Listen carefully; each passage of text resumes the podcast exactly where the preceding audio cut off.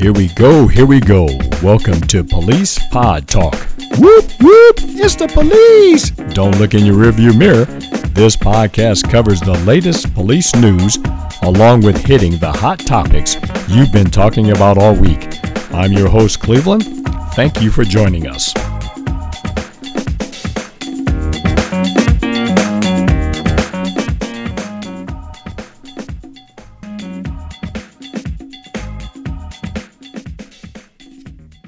Welcome back to Police Pod Talk. And once again, I have a caller on the line who wants to express some of their concerns and feelings about all the events that have unfolded here in the last couple of weeks. On the phone today, I've got Stacy. You can say, hey, Stacy. Hello. All right. I want to make sure they know you're out there. Stacy is in the Indianapolis area.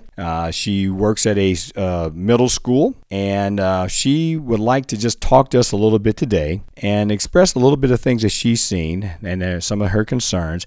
And also we'll get to the point where we can talk about what we need to do better. So Stacy, I'm going to kind of give you the mic and let you roll with it. Go ahead and tell us a little bit about yourself.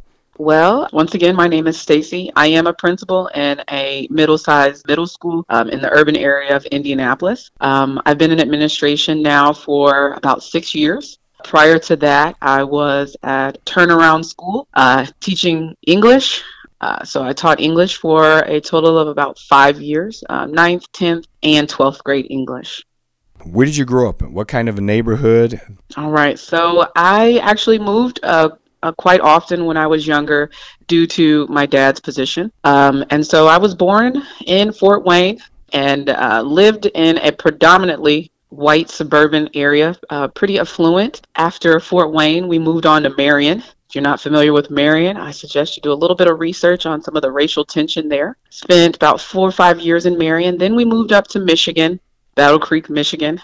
Very much different from those two neighborhoods, suburban neighborhoods that I lived when I was younger. So Michigan was a little bit different, a little bit more African-American. All right. As you're going through your life, you're moving from place to place. Or did you have any interaction with police, be it bad or good? When I was younger, I would say elementary school, when we were in Fort Wayne, we did live in a predominantly white neighborhood. And one of my first kind of encounters, I guess, with police would have been, my brother is about 10 years older than me, and I remember we all sat down at the dinner table. We were talking, well, my dad was talking to us about my brother who fit the description. He had gotten pulled over. He was taken out of his car with his friends, and they were frisked right outside of they were near the mall, broad daylight, and I remember my mom crying. My mom was crying and shaking. And I didn't understand the magnitude or the seriousness of the situation due to my young age. But I also do remember my dad also we were taking a drive one time. It was just me and my dad. We used to like to take drives through the neighborhoods, just kind of some quality time. And we got followed one time by a police officer all the way to our house. And my dad, just kind of brushed it off and said, this is our normal. But it was always a conversation. Make sure when you go into the store, you have a receipt. Right. Make sure you have a receipt. You have a bag. Don't touch anything. Don't touch anything. And I thought it was just because I'm a little kid and I'm hyper and I just want to touch everything. But now I understand the implications. Then when we moved to Marion, I remember when the KKK came to town, streets were blocked off and we did not go anywhere that day and we had to have a family conversation about what was going on. So those were just the childhood memories of the police. Right. Any memories of police as an adult? Yes, they became more vivid as an adult. I remember, not even as an adult, I was in high school and I was probably not even a block from my house and I was coming from my best friend's home and it was later at night. I had fell asleep and I had gotten up. I said, I gotta go home. And so I was on my way home and it was later and I got pulled over and I remember telling the police officer, I live right there. I could point. I live right there. I live right there. And he was like, no, you don't. Because it was a larger home. He's like, you don't live there. Where are you going? Why are you over here? And I'm just crying. And And he's like, you didn't stop at, you know, you didn't stop at the light, and you were going too fast, and all of these things. He's like, why are your eyes so red? Are you under the, are you under the influence? All of these kinds of things. And I'm like, no, I'm 17. I was just at my friend's house. It was a lot. I got home and my mom was just like, are you okay? Are you okay? I'm so glad you're okay. And I was just like, he's thinking I was, I was young, once again, young, thinking he just thought that I was under the influence. And I was just, my eyes were red because I had woken up. And so it was, that was another reminder of where I was. You said two things I want to go back on, because I got a funny feeling there's going to be some people asking me this question. You mm-hmm. said that your brother fit the mm-hmm. description. What did that mean? Mm-hmm. I guess there was a robbery in the area, and it was an African-American male, and I guess my brother fit the description. It was him and three other of his friends in the car.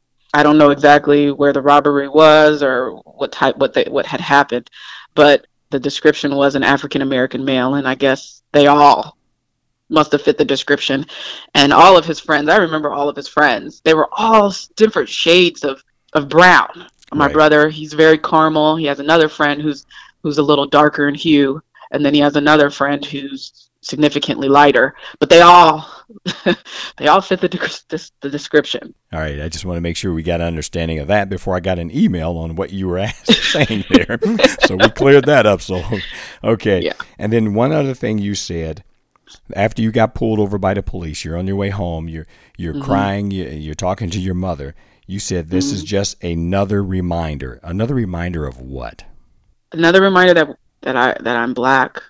Another reminder that these are the situations that I'm going to encounter. I'm not going to be given the benefit of the doubt or even given any leeway because of the color of my skin. During your growing up years, did you have white friends? I did. Okay. I did. Okay. Did you ever discuss any of this, or did they ever know these things were happening to you? They had to know because I wasn't invited to sleepovers. Okay. I remember one girl, she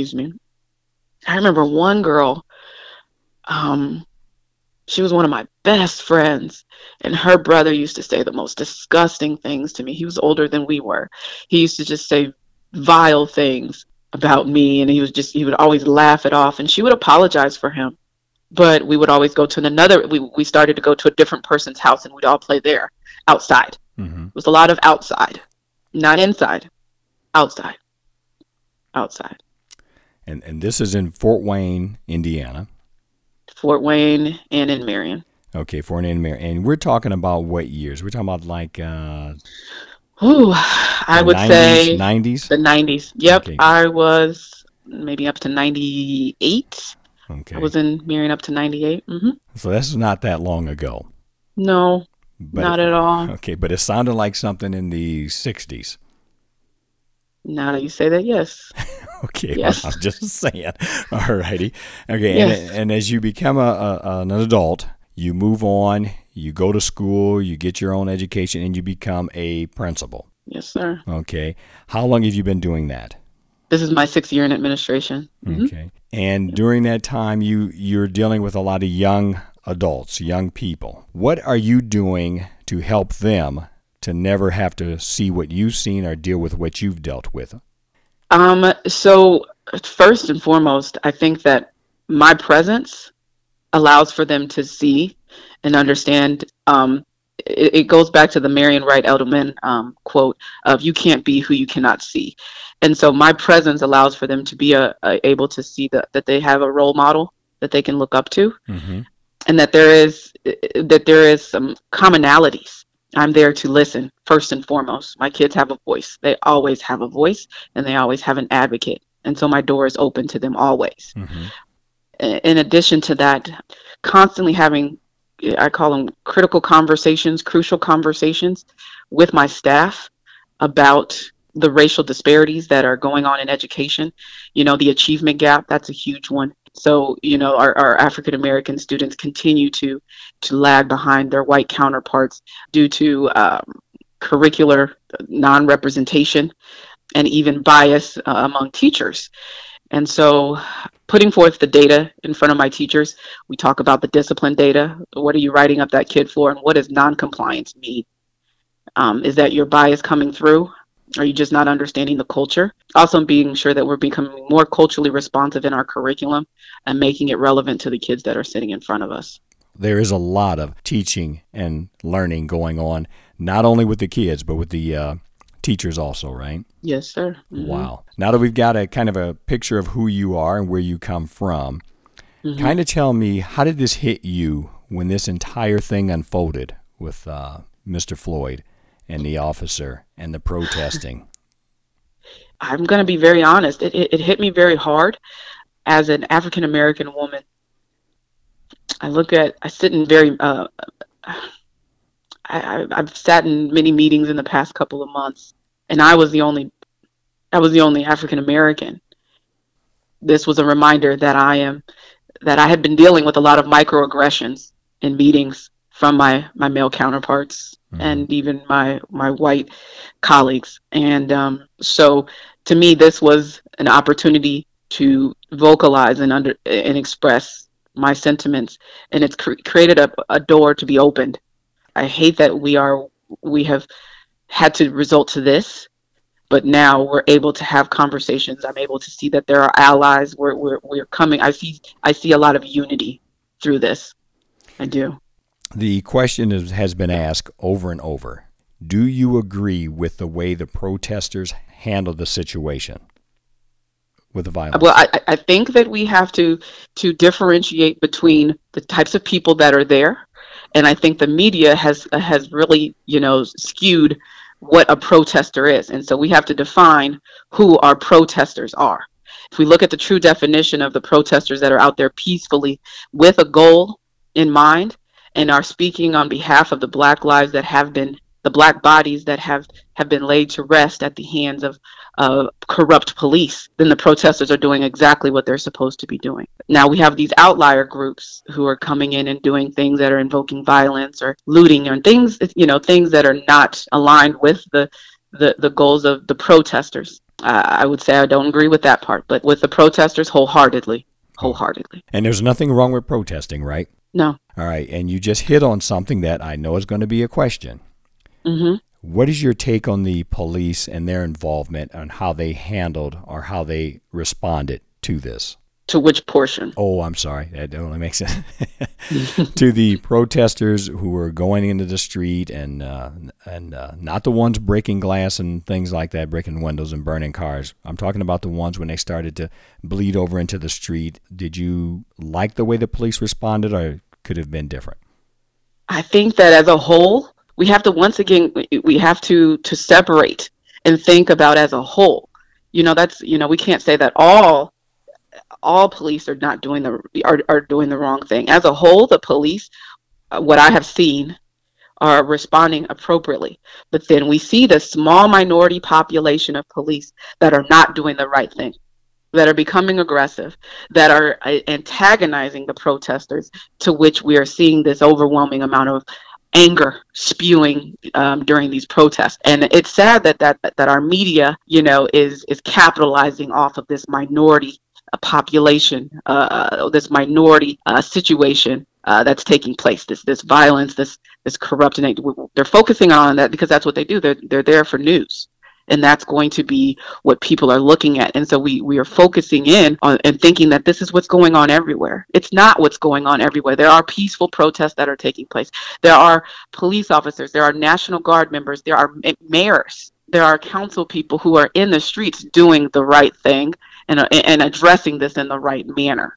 But we also have others that are not. And that's where we need to start focusing in our attention on, and making sure that those people who are not there for the right, those righteous people, are removed and taken care of, so that we can get the main goals of this movement to be obtained. What are you telling? And I don't even know if you have a family or not. Are you telling I got to ask that question first. Do you have a family? I do not have any children, but when I think of my family, I think of my students at school. Okay. Because those are my babies. Okay. And we've already kind of talked about how you're helping them along the way, helping them to grow up. Mm-hmm. Okay. And educating them with what is going on. Tell me, what do you think will help this entire situation. You said there's been a lot of good going on, but give me an idea what needs to happen more on the protesting side and also on the police side to make this thing go better. First and foremost, for the police side, I think that knowledge is power. As an educator, once you learn someone's story, once you learn someone's history, you are able to empathize with that person and take a walk in their shoes. And so if we were to move forward, we have to know where these people have came from, where we have came from, and why we are angry and why we are responding in that way. And so that's number one key. We have to become knowledgeable and become more empathetic. And what that looks like, whether that's a training, seminars, listening, forums, panels, etc. That's where we have to go. Next, we have to, number two, we have to identify some de-escalation tactics. We have to have some de-escalation tactics so that we can begin to, when people are angry, we know how to bring them back down. There are ways to handle confrontation without violence, and so we to begin to de-escalate. And then lastly, it comes down to accountability. The third one, most importantly, is accountability. Police have to be held accountable to the same moral standards as all citizens, even though they are carrying a weapon and they have this type of power. They still have to be held accountable. Completing paperwork when there is kind of like a, not necessarily aggression, but when there are physical, when something becomes physical, there needs to be a paper trail. Mm-hmm. We need to be doing that. Also, we have to be sure that they are provided with discipline measures and consequences for their actions when they don't abide by the code that they're sworn in by. And so just those three main key points there, I think, will really move us in the right direction. And for our protesters, I think that we have to come together and remember our why, remember the why, and why we're doing this, mm-hmm. and be patient. We have to be patient, remember the why, and stronger unity. I think there needs to be some stronger unity and more, I think that we need to be more strategic. It's got to be more strategic okay. Mm-hmm. in terms of the demands. Okay, I'm going to ask you, because you said something that when you sit in a meeting, you're the only person of color in the meeting. Yes, sir. And you have white co-workers. Do your white co-workers understand what you're going through? Have they you ever talked to them about your feelings of any of this? Well, so, before you answer that, yeah. Your feelings of not so much this incident, but things that have led up to this incident that you've experienced. Have you ever talked to them about it? So it's been abroad. So we, as a team, a colleague team, we have a book study, and the book study has case studies in regards to kind of multicultural scenarios that have gone on across the country and how you would address them. In terms of people's specific lives, specific experiences, no, they never heard my story until 2 weeks ago, and they heard my voice, and they had to acknowledge my blackness, and that was the first time they'd ever done that. I received a couple of emails. I never, I apologized. It was everything from apologies to not acknowledge to acknowledging who I was. It was a wide range. Mm-hmm. But until I had said that, no, they hadn't thought about it. Okay, now let me talk, not your co-workers, I'm talking about your friends now. Mm-hmm. You obviously have some white friends. Yes. Give me that. Is it the same thing or not? No, not at all. So the friends that I have, they're my friends for a reason. We share everything under the sun, and they know my feelings about every issue, every concern that I've had in my life. They offer a listening ear, unbiased, and are very empathetic. And they're great. They're great. So they're true friends, not Facebook friends. Not at all. Not at all.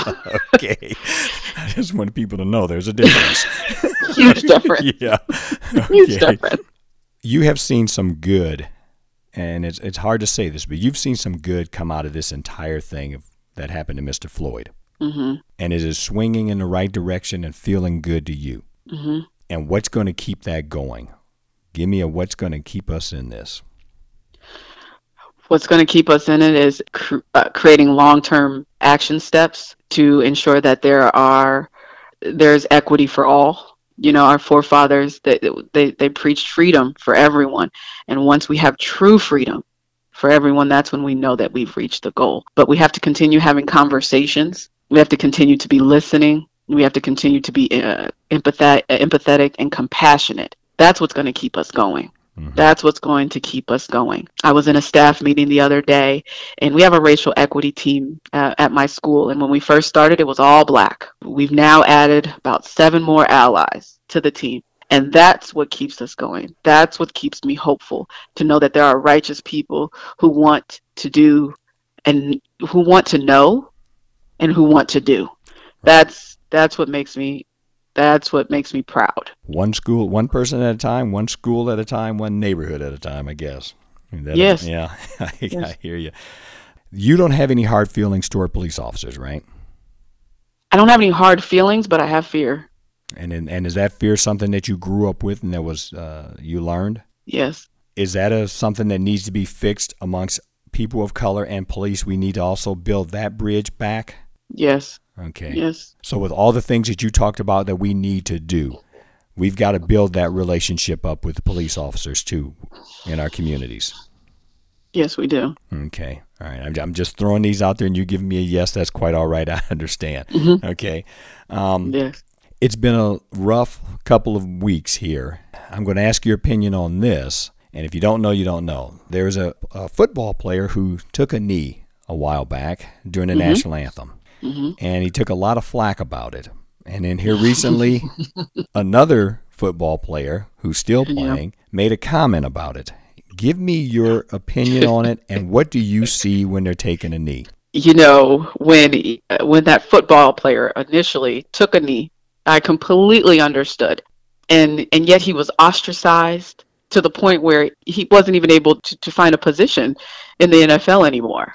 Whereas he was the leading quarterback in the NFL at the time. And so, you know, to know that, once again, a Black man who's trying to have a voice, it was taken from him. Mm-hmm. It was taken from him when he was just trying to voice his opinion, and to be associated with the flag. And, you know, it was so misconstrued, and he was not listened to, and that's frustrating. And here we are, how many years later, back at the same idea, and then for another football player to dismiss this person's feelings. But what makes it even worse is there is a Fox News reporter who was reporting on this whole situation and was saying that a certain basketball player should just keep dribbling and not worry about any politics because that's not his wheelhouse. But then comments on this white football player and, you know, is giving him the opportunity to have an opinion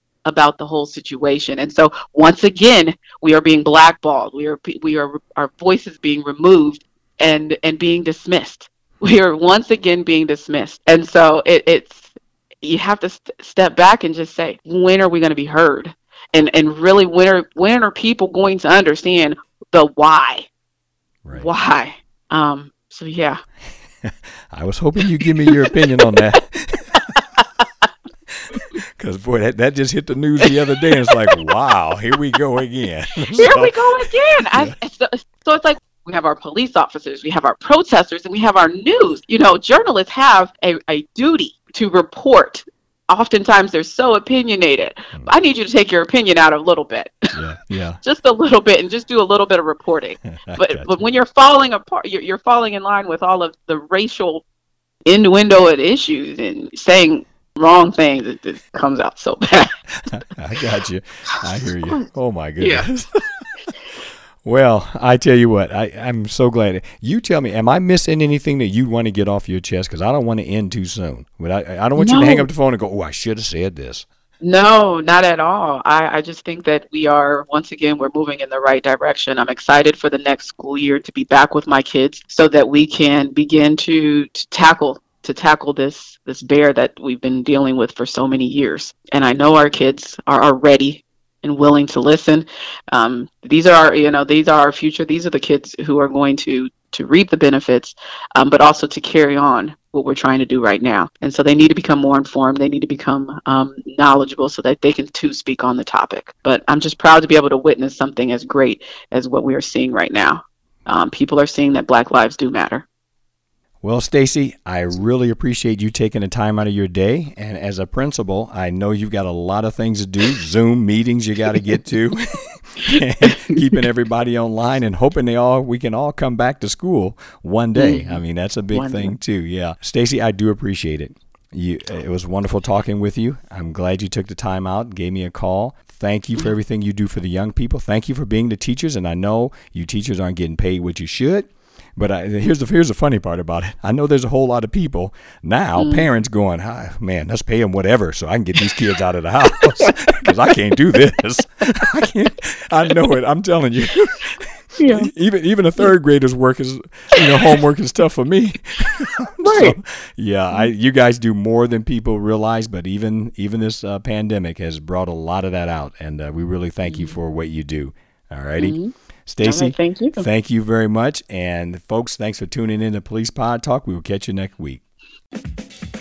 Thanks again for hanging out with us. Remember, you can always go to policepodtalk@gmail.com or check us out on Facebook at Cleveland Junior or Police Pod Talk. Thanks again. We'll see you next week.